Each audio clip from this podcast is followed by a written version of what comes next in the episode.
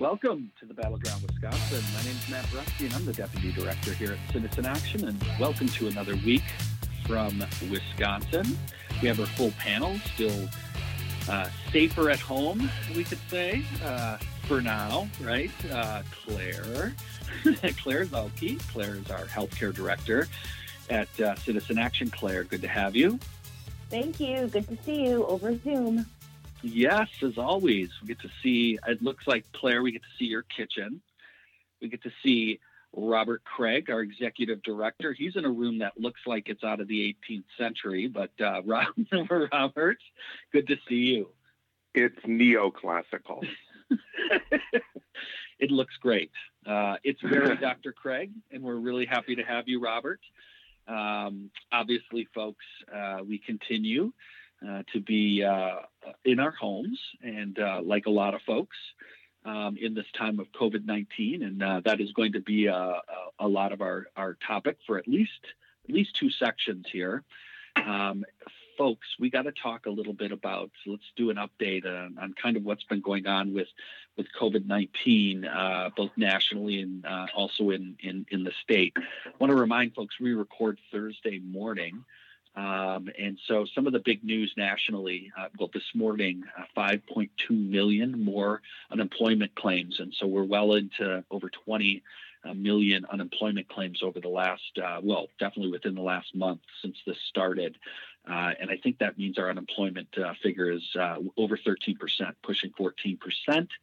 Um, and also, uh, Trump this week said he's pulling funding or going to try to pull funding from the WHO uh, but uh, Robert, I'm going to throw it to you for just a quick quick update, and then Claire also get an update from you on this. But I want to get initial responses around.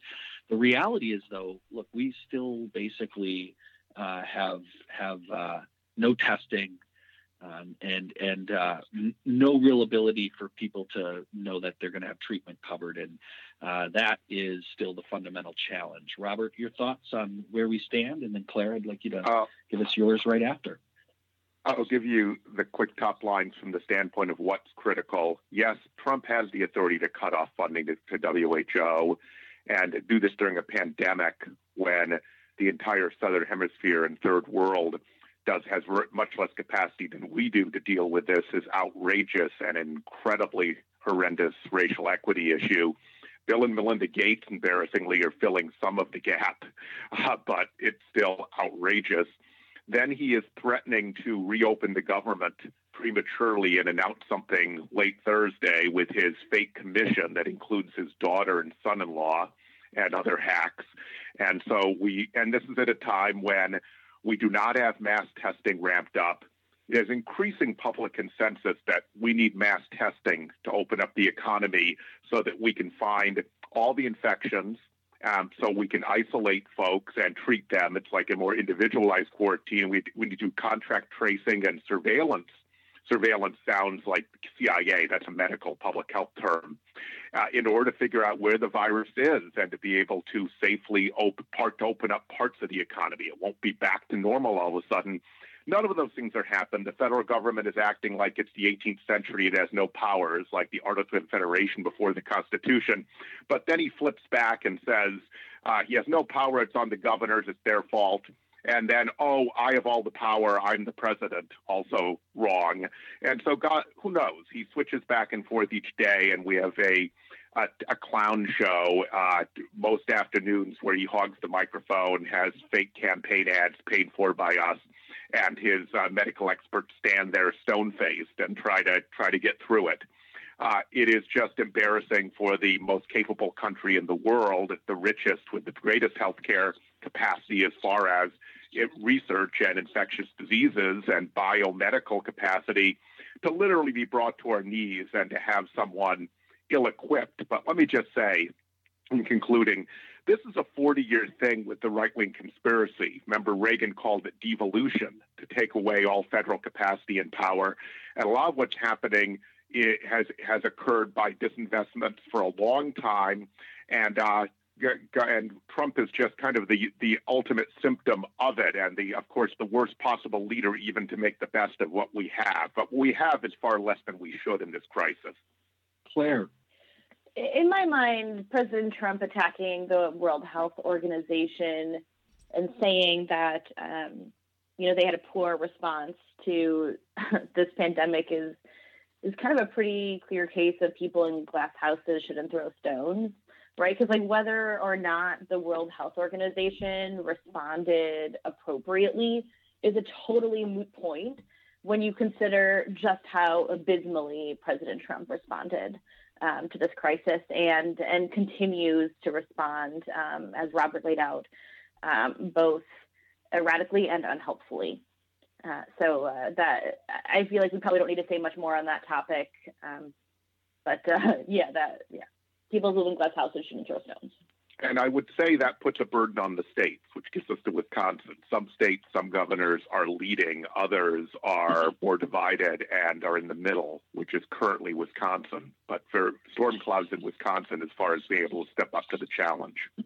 Look, uh, Trump, there's, I, I think, um, yeah, Claire, thank you for saying that because, like, oh my, it's, it's, the narcissism and and this just reveals that this is all about him and he's going after them to get the spotlight off of him, right? Like it just this week in, in, in his press conferences and just the behavior, it's been Robert. You, I think you said embarrassing. It's just it's it's awful, uh, and it, it is probably one of the most scary aspects of this. And let's be clear, what is happening? What happened in Michigan uh, yesterday, and I think another state where uh, the right is uh, showing up in by the thousands and uh, uh protesting these uh, shelter-at-home orders.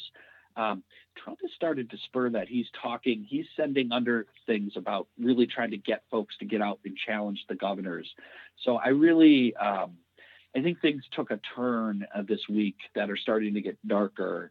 Um. And yes. I'm I'm I'm increasingly like worried and concerned a little bit about stability issues and um, because I don't trust Trump um, to like help lead us in a way where he handles the situation. I actually think he's going to inflame the situation and make it worse. Um, and so I'm very concerned, and I'm also just more broadly concerned. Robert, I had this conversation with you the Monday of uh, before the election when the Supreme Court, both Supreme Courts stepped in essentially, and how concerned I was just for, you know, that I feel like we're moving steps closer towards civil unrest and like where like the the battle within our country is almost bigger than any battle we have with other countries, right? Like, um, and it's that's increasingly becoming disturbing um, and just our inability to even have Republicans and Democrats talk to each other. We're going to talk more after the break about what happened in the state this week. There's just it, it's even worse. There was at least some discussion that went on at, at the congressional level and some back and forth. So, Matt, what you're saying about Trump and his aberrant and unproductive behavior and self-serving narcissistic behavior is absolutely true. But I just want to point out that none of this would happen without the modern right wing movement. And what we're seeing with the social unrest wouldn't happen without it he having a base, a base that's been developed for a long time. And Fox News, their main media source, is literally switching back and forth. They had said it underplayed the pandemic. Then they had said it was very serious and Trump was leading well. Now they're saying that uh, they switched over and started saying that we don't need social distancing anymore. So this is a very dangerous situation because there's a whole right wing movement he's at the head of, not just one man who is unstable and narcissistic. And at the heart of that movement is the lack of empathy you rightly pointed out in Trump.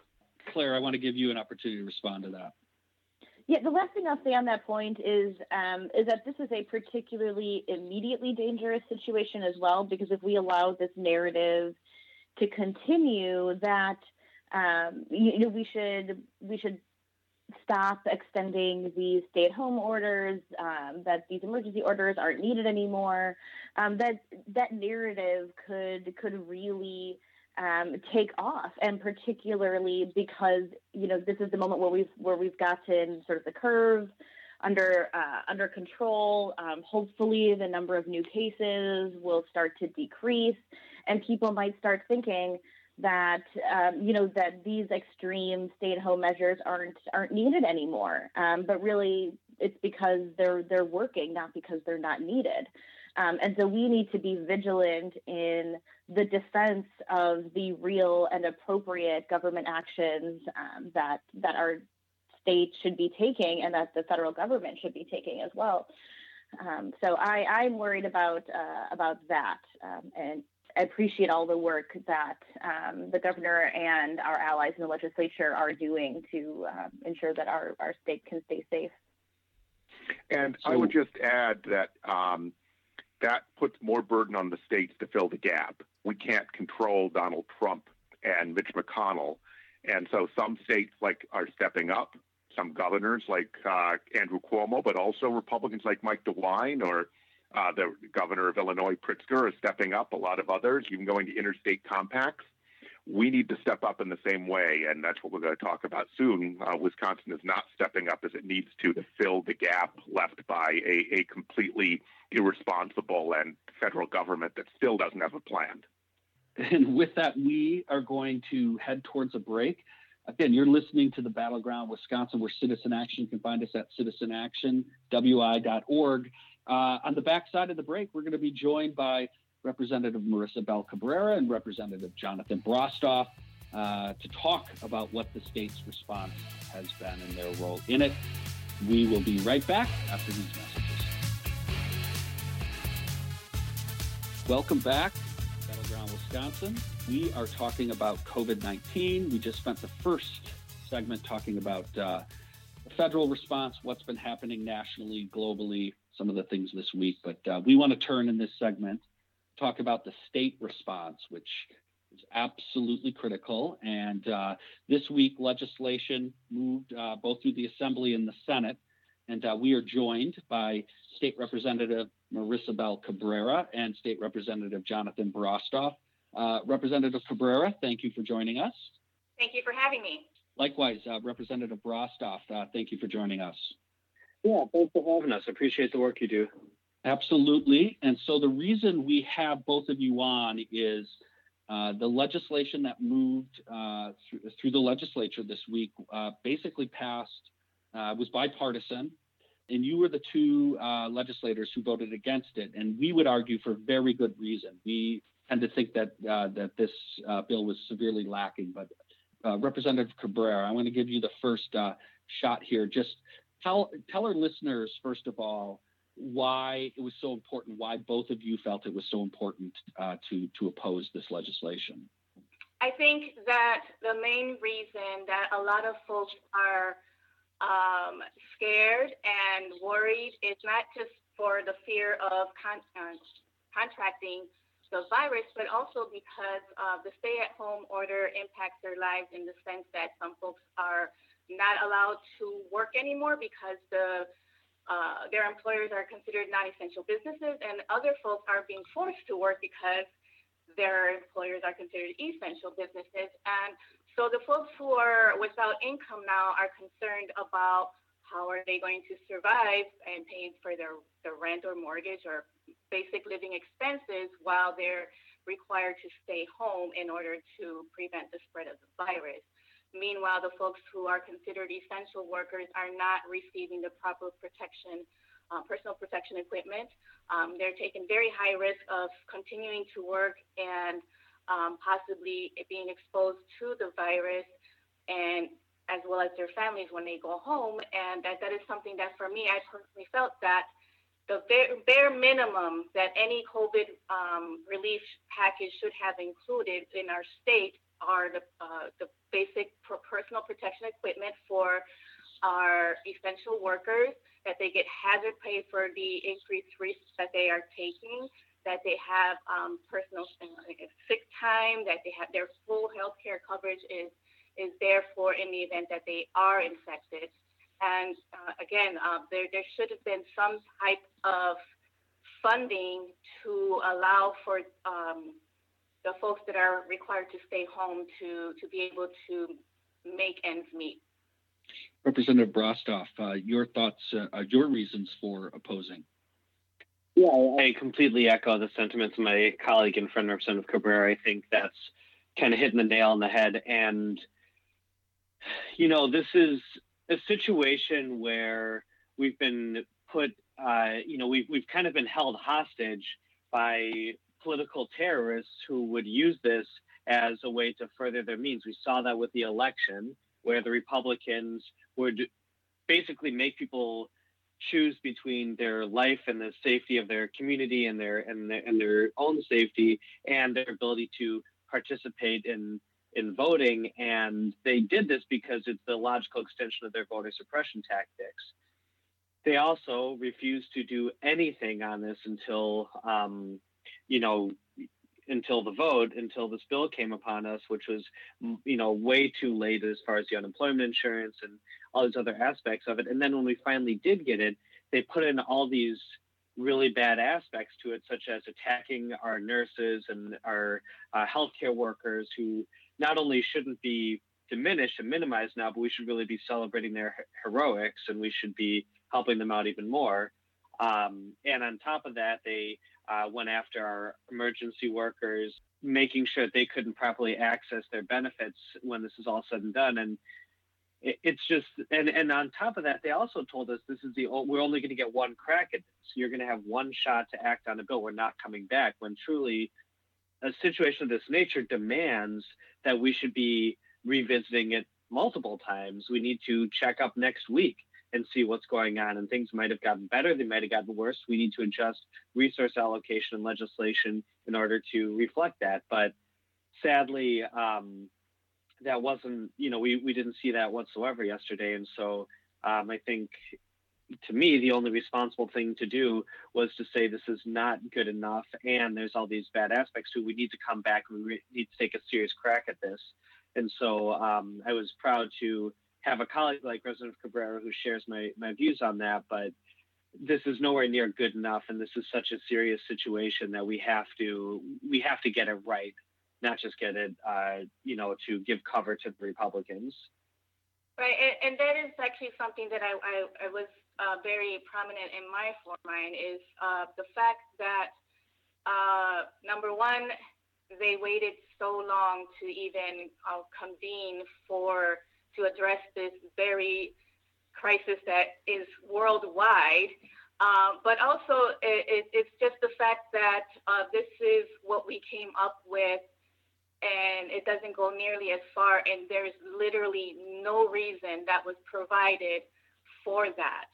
Uh, we are in the driver's seat here. We are the ones who um, draw up this legislation, and there was no reason for us to say that this was the best that we could come up with at this time.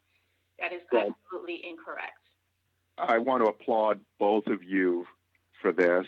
Uh, it reminds me the only two votes in the legislature of the Gulf of Tonkin resolution, where there are only two no votes, two U.S. senators, and one of them, Wayne Morse from Oregon, uh, said everyone would live to regret it. So we need some people who will stand up. And, you know, as we're been saying, you can't do anything unless you get eventually everyone tested and treated, and we can we can trace all of the contacts. And that won't happen without free testing and treatment in our healthcare system with all of the copays, deductibles, and coinsurance. Uh, national research shows as many as 70% roughly may avoid being tested or treated because they because they literally cannot afford giant medical bills.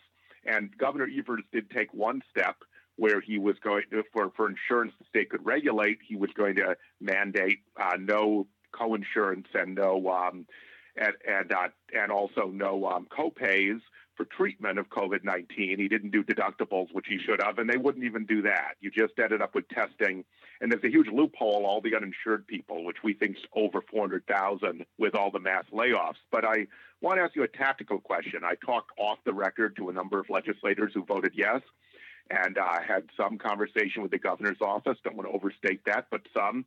And there was this fear that if Robin Vos was offended uh, and you, you know, kind of tweaked the tail of the tiger, that not only would you not get any relief and be blamed for that, but in addition, he would ta- he they would move to take away the governor's emergency powers and make the situation worse. So there was a real operating from two levels of fear fear of what the Republicans would do if you did what Nancy Pelosi did and said, um, we're not passing this bill until certain things are in there, right? Uh, you could have done that with the governor's veto. And, uh, and fear of what the Republican reaction would be, and therefore this was the best thing we were going to get.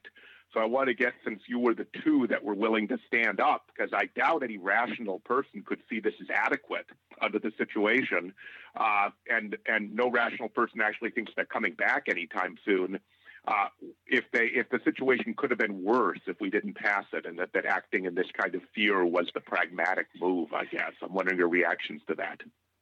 Well, I would say that um, it, there was a certain level of apprehension with regard to that, but nonetheless, uh, in, in, my opinion, we, we are all elected to represent a number of people in our district, and our job is to advocate for them. And uh, we could have simply just really, as it happened at the federal level, when um, it was sort of first initially blamed on Democrats for blocking aid, once it was explained, here's the reason why because it wasn't actually providing help to the people that need the help.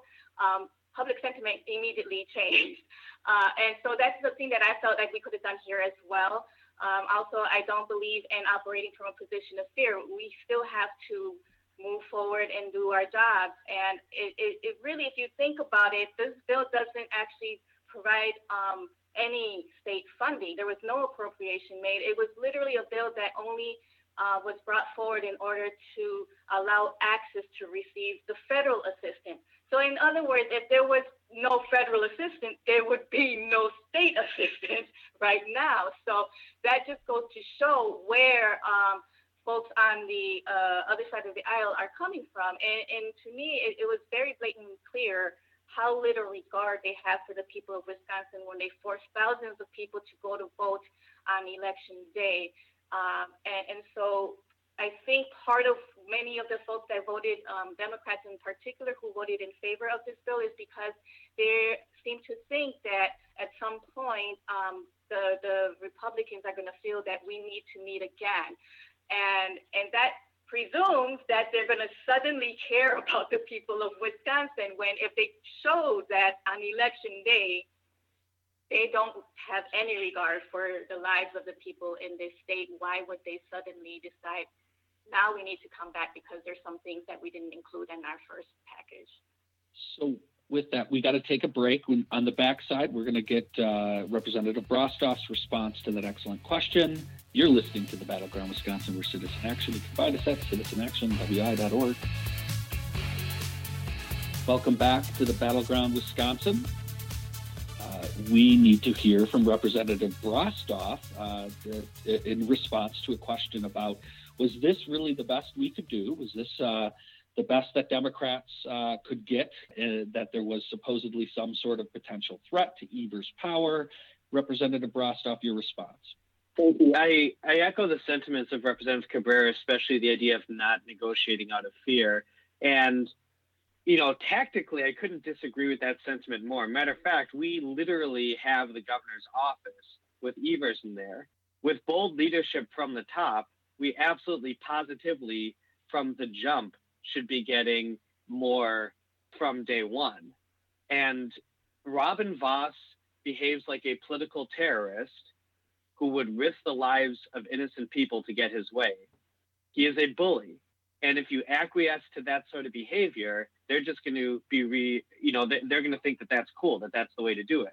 Right. I mean, we have the governor's office. He can lead from the very, t- he's the executive of the state. And if he sets the bar high and says, this is what's acceptable, do your job, legislature, do your job, Robin Vos, Republicans, and we need people getting help now, that would be one thing. But to just say, well, we're going to give it up to, you know, Fitzgerald and Robin Vos because they really run the state. We're scared of them. If they don't come to the table, nah. First off, it's incorrect even because Donald Trump needs to win Wisconsin. It's not a coincidence we got $2.3 billion coming here. He wants to buy people off. He's trying to buy an election. That's why Wisconsin's getting the hookup. So they want that money coming through. We have the leverage. That's not a coincidence. Number two, anytime you acquiesce to a bully terrorist like Robin Vos, it's going to embolden a bully terrorist like Robin Vos. They think it's good, you know, they think that's the way to do things if you're going to like, you know, keep it going. And we should have put the pressure to them. And by the way, they would have, you know, I, I completely disagree. Oh, he's going to get his little white male frail ego, you know, fragile ego hurt, and you know, blah blah blah blah blah. I don't give a damn about that. That's how governing works. It's not about one person's personality. That's ridiculous. And that's a silly way to govern. And that also doesn't realize the fact that we have the governor's office. We have the top executive. We have the executive of the state. He is a Democrat. He believes in this stuff. Uh, you know, I would have liked to see stronger and more effective leadership from Evers from the jump on this. And I'd have liked to see him step it up and set the bar high right away and be in those negotiating tables and get to what we. I, I see we got more questions coming up, but you know, this is something I could go on for in days. And, and Marisabel and I have had many conversations about this sort of thing behind closed doors tactically, but you know, you're getting to see a little bit of that spill out here. But it's something I'm pissed about. Yes. Right. And also because it sets a really bad precedent. They already are signaling that um, they want Wisconsin to reopen, that they want business to go back to normal again, which right.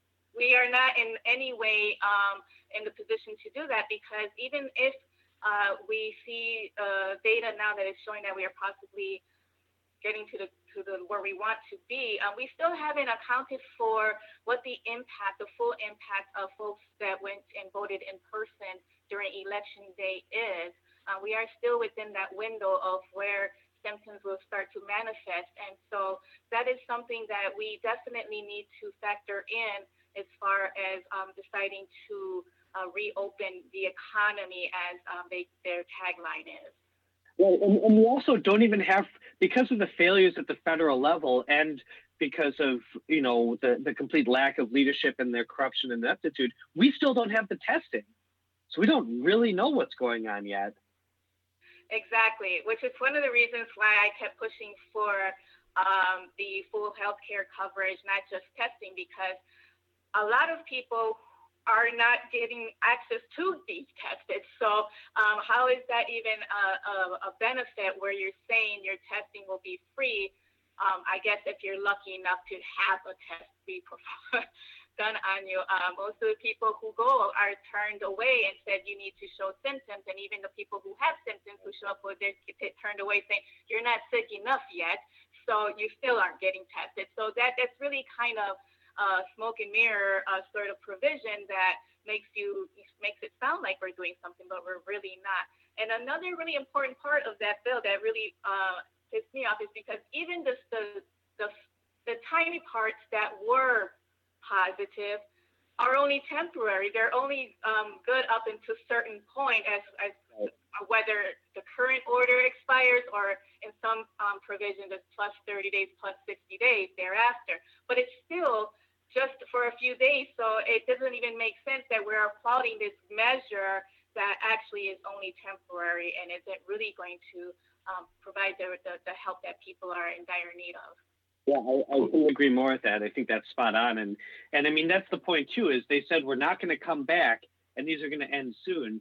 And we have no idea what it's going to look like. You, you know, that's, that's the point. We have to have people in government who believe in governance and we have to be able to come back to work. But because we're dealing with political terrorists and the Republicans, and we're dealing with you know leadership that acquiesces to them, we're just going to keep seeing the same thing over and over. And it's not a stretch to say this will cost people their lives. Innocent people will die because of this. Claire, Claire I wanted to give you a chance to ask a question. Sure. I think what I'm thinking, um, hearing you two talk, is that there's so much work left to do uh, and and even Congress came back and passed multiple relief and response bills. And to your point, um, you know, Wisconsin's Republicans and the legislature are signaling that they're not willing to do that. But but we know that we can't stop fighting, and that's what I'm hearing from you. So so my question to you is. Do you have any thoughts on where we go from here? Do you have any ideas of, of what you want to do to keep fighting? And if so, what can we do to be supportive? How can we plug into your efforts? Well, I think it's really important that we uh, sort of educate the public on how this bill is lacking. um, and explain to them how, even if it some things sound good, here's how it's really going to play out. Because I think that unfortunately, even with folks in, in our own caucus, the ways that they're sort of talking about it is almost like it is a win because it's something is better than nothing.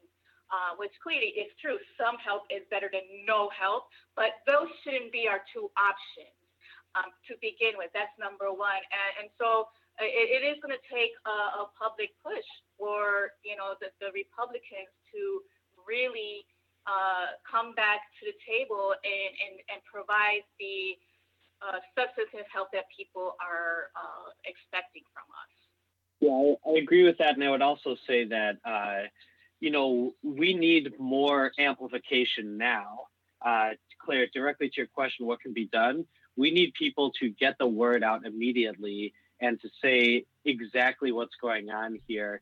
And we need the stories of healthcare workers. We need the stories of other essential, you know, uh, folks who are being affected by this. And and I mean, we yeah, we need that now, now more than ever. That will be helpful.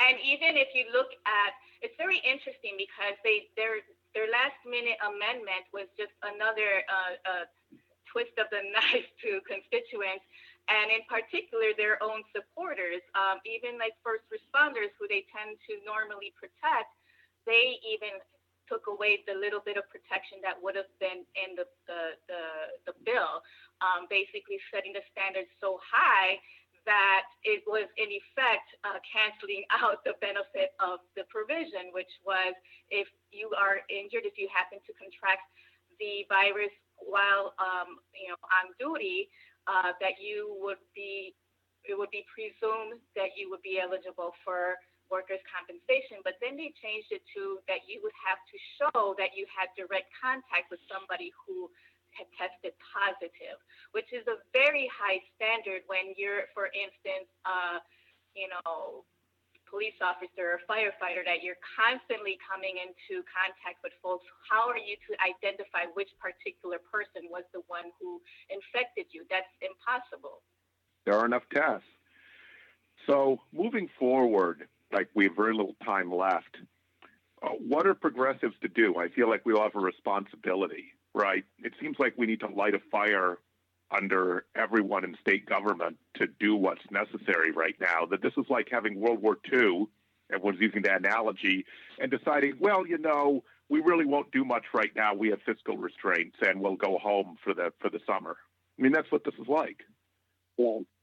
No, I agree. I think we need everyone to really just put the pressure on. And the fact that people are home now gives a unique opportunity for everyone to get on their phones, to make a video and say, hey, what the heck, you know, what's going on in Wisconsin? What's happening? We need help now. And by the way, uh, you know, just the fact that we're only getting this, you know, the federal, you know, accessing some of the federal aid on this. Uh, well, and actually, Robert, there's one more point to this that you'll appreciate. The governor is going to have a significant amount of discretion about how that federal aid is spent under their administration because they're the, the ones who administer it. Um, also making sure that that's done in, in, the best way possible and that there's there's pressure in that manner. So I would say those are the two things you can do. But make videos, let people know what's going on, mobilize online. The fact that we can't meet in person, do these massive protests, doesn't mean we're done. We have to adapt and organize in ways that are appropriate for the times we're living in. And this is a unique opportunity to do that.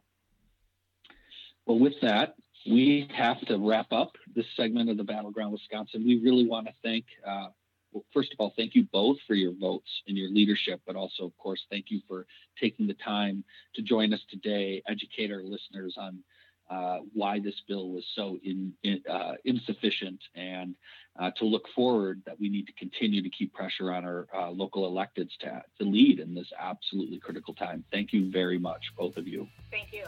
with that, we got to take a break here at the Battleground Wisconsin. Again, we're Citizen Action. You can find us at citizenactionwi.org. Welcome back to the Battleground Wisconsin. We're Citizen Action. You can find us at citizenactionwi.org. Uh, obviously, want to thank again uh, Representative uh, uh, Cabrera and Representative Brostoff for their leadership in joining us to explain why it is so important we continue to push. Um, and we're going to continue to talk about that topic. Uh, Representative Cabrera mentioned just uh, disproportionately, right, how uh, a lot of folks are being forced to go out and, and, and do this work and um, not have the protections, not maybe be able to afford uh, to get the proper treatment and testing. And the reality is, we are seeing this play out.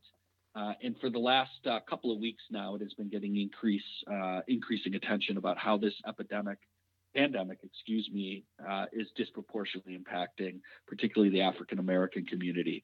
Uh, Claire, I want you to um, just give us your top line thoughts. I know this is something you wanted to talk about today.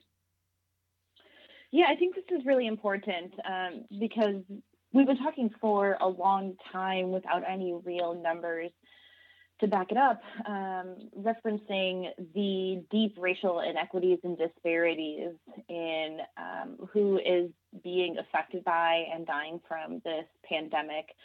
And for the first time this past week, um, the state of Wisconsin and the Department of Health Services has released um, racial and ethnic data on um, confirmed cases um, and um, deaths related to COVID 19.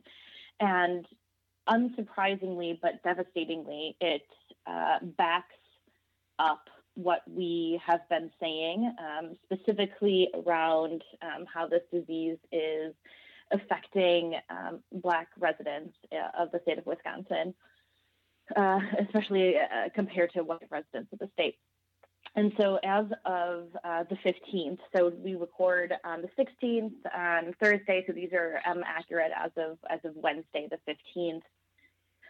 Um, the percent of cases in Wisconsin um, of COVID 19, uh, 25% of those cases were um, uh, from uh, uh, Black residents of the state, uh, and 51% were from white residents. Um, and to put this in context, um, I, I, went to the U.S. Census's website to just see what the most latest estimates of our um, population demographics are. Um, and the U.S. Census estimates that 6.7% um, of uh, Wisconsin residents are of Black or African American uh, background. And so uh, that means that this this disparity is uh, is huge, um, and that is a even further um, compounded, I, will say, by the fact that 39% of deaths in Wisconsin related to COVID 19 are from the state's Black residents, and 57% are from white residents.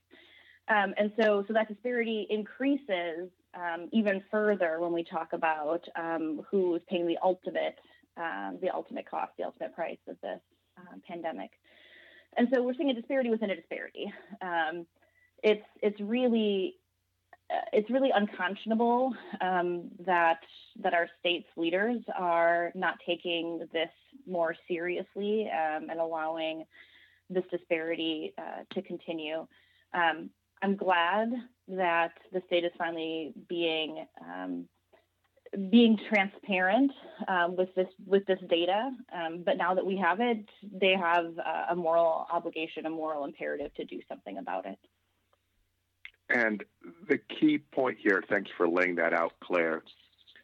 It's another reason to be against this relief package and be on record against it. Nothing extra was done. And it's a combination of structural racism, poverty, people's living conditions, right? And then it's uh, literally they have more health conditions, folks of color, right? Uh, literal, and so and that's it. That's affect affects COVID nineteen. If you have those health conditions, then you're more likely. It's more likely you're more likely to be infected. More likely, certainly more likely to be deadly. And then it is access to health care and the cost of health care. The uninsured rate for African Americans is more than double the white rate in Wisconsin, white rate in Wisconsin, and the uh, Latino and uh, Native American uh, disparities, which I'm not sure if, they, if they're in the data for COVID 19, Claire, but in terms of un- uninsured rate is even worse than that. And that's why you need to do what we're suggesting, right? You need to expand Badger care to everyone who's uninsured. Uh, but because, by the way, the uh, Trump administration won't even open up the Affordable Care Act to folks who who were already uninsured when this started. If you've just been laid off, you can sign up. And then it's full of copays and deductibles, which is going to deter people if it's private insurance. So we need to ban all the copays and deductibles and cost sharing for caring and treatment. And we need to open up BadgerCare to everyone's uninsured. And then we need to do massive testing and contract tracing. And then we can figure out where the virus is. By the way, these numbers are all happening with us not even knowing where the virus is. They're probably much worse. I'm hearing reports from people around the state that healthcare facilities are suppressing COVID 19 positive tests for their workers uh, simply because they don't want the bad publicity, uh, for example. So, it, even with, with testing, there is dramatic underreporting. Another reason we can't open up without doing what we need to do here. Claire, one of the things that I think uh, actually is probably the next layer in this research that, you know, is who, who what's the percentage of folks who are being tested? I think we're going to find that African Americans are a very low percentage of the testing uh, relative to what you just mentioned, the deaths.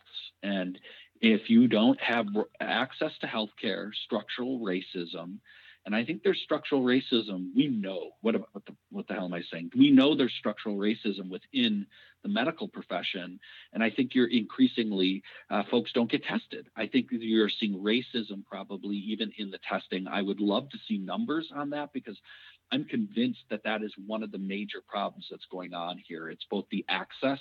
Uh, the concern uh, do I have access to the testing? Could I pay for it if I had it? And even if I show up, am I more likely to be turned away or not given a test because I'm black? And I'm I'm convinced that that that is also going on because we hear about it all the time about sort of that medical racism that's going on, and I'm hoping right that that's something that is people are being very acutely aware of right now, uh, and it's not happening. But I we know that there's these structural issues happen. So I, would love to see the numbers on what percentage of folks uh, what is the ethnic uh, race of folks who are actually getting the test. Claire?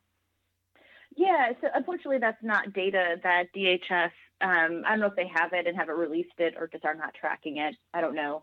Um, but what I'll add to that is, I mean, if we're talking about structural systemic racism and how um, and how it affects health and healthcare, um, there are so many different layers to that, right? So you identified uh, sort of internal biases um, that can lead to um, sort of uh, racist differences in how um, providers uh, handle caring for different types of patients. But we should also be talking about how our for-profit healthcare system allows healthcare provider systems um, like hospital networks and clinic networks to uh, incentivizes them to divest from um, low income communities and from communities of color at the same time as they are investing in wealthier communities and whiter communities, right? And so we saw this in, for example, is it Ascension that um, that has uh, that runs St. Joseph's Hospital uh, and their historic efforts to close St. Joseph's Hospital in Milwaukee, which is one of the last remaining um, healthcare provider um, institutions in a historically uh, um, African American community in Milwaukee at the exact same time as it's trying to build new fancy clinics in the suburban communities around Milwaukee, um, because because there's just more money in it. Um, and and it just the further and further back you step, you see um, just how entrenched our healthcare, our for-profit healthcare system is in in these systems that um, perpetuate these deep racist and racial um, uh, inequalities, inequities, disparities. Um, it, it's horrifying. And, and so then we get to a system, a, a, situation like this where we have a pandemic and, and all of this, the, the, just all these things converge in this, in this confluence of bad outcomes. I'm really trying to not swear. Um, and, and we end up in this situation where where people are dying at, at much greater rates because of systemic racism in our for-profit healthcare system. Robert, you get the last comments before we have to wrap it up. And uh, of course, I, I, think Claire said it all. We have a moral obligation to take this on, and that means doing more for people who are disadvantaged, not less. And that starts with providing universal free treatment and testing, as we're saying, or you'll never get at this. And then actually forcing the health systems that have been following the money to the suburbs and away from rural areas to actually do their job here. And so we need a structural intervention. That's the only way you take on racist policy. And this is race structurally racist policy, but it continues. The legislature helped people in a, in a position to be helped uh, already higher up, uh, much more than anyone else, and did virtually nothing for people at the bottom, and they're the ones facing having their their aunts, grandmas, and brothers uh, killed off at a much greater rate by this by this pandemic. And it's who's going to die if they uh, reopen the economy early. And with that, we are going to have to wrap up this Battleground Wisconsin podcast. We want to thank Representative Cabrera and Representative Brostoff for joining us uh, and uh, telling us more about why uh, they voted so courageously this week. But with that, I want to thank our producer, Brian Wildridge, who makes this uh, show happen every week. And it is uh, difficult and challenging in these times to make it happen. And we appreciate his work for that. And also appreciate our listeners. And we hope you will be back with us next week at the Battleground Wisconsin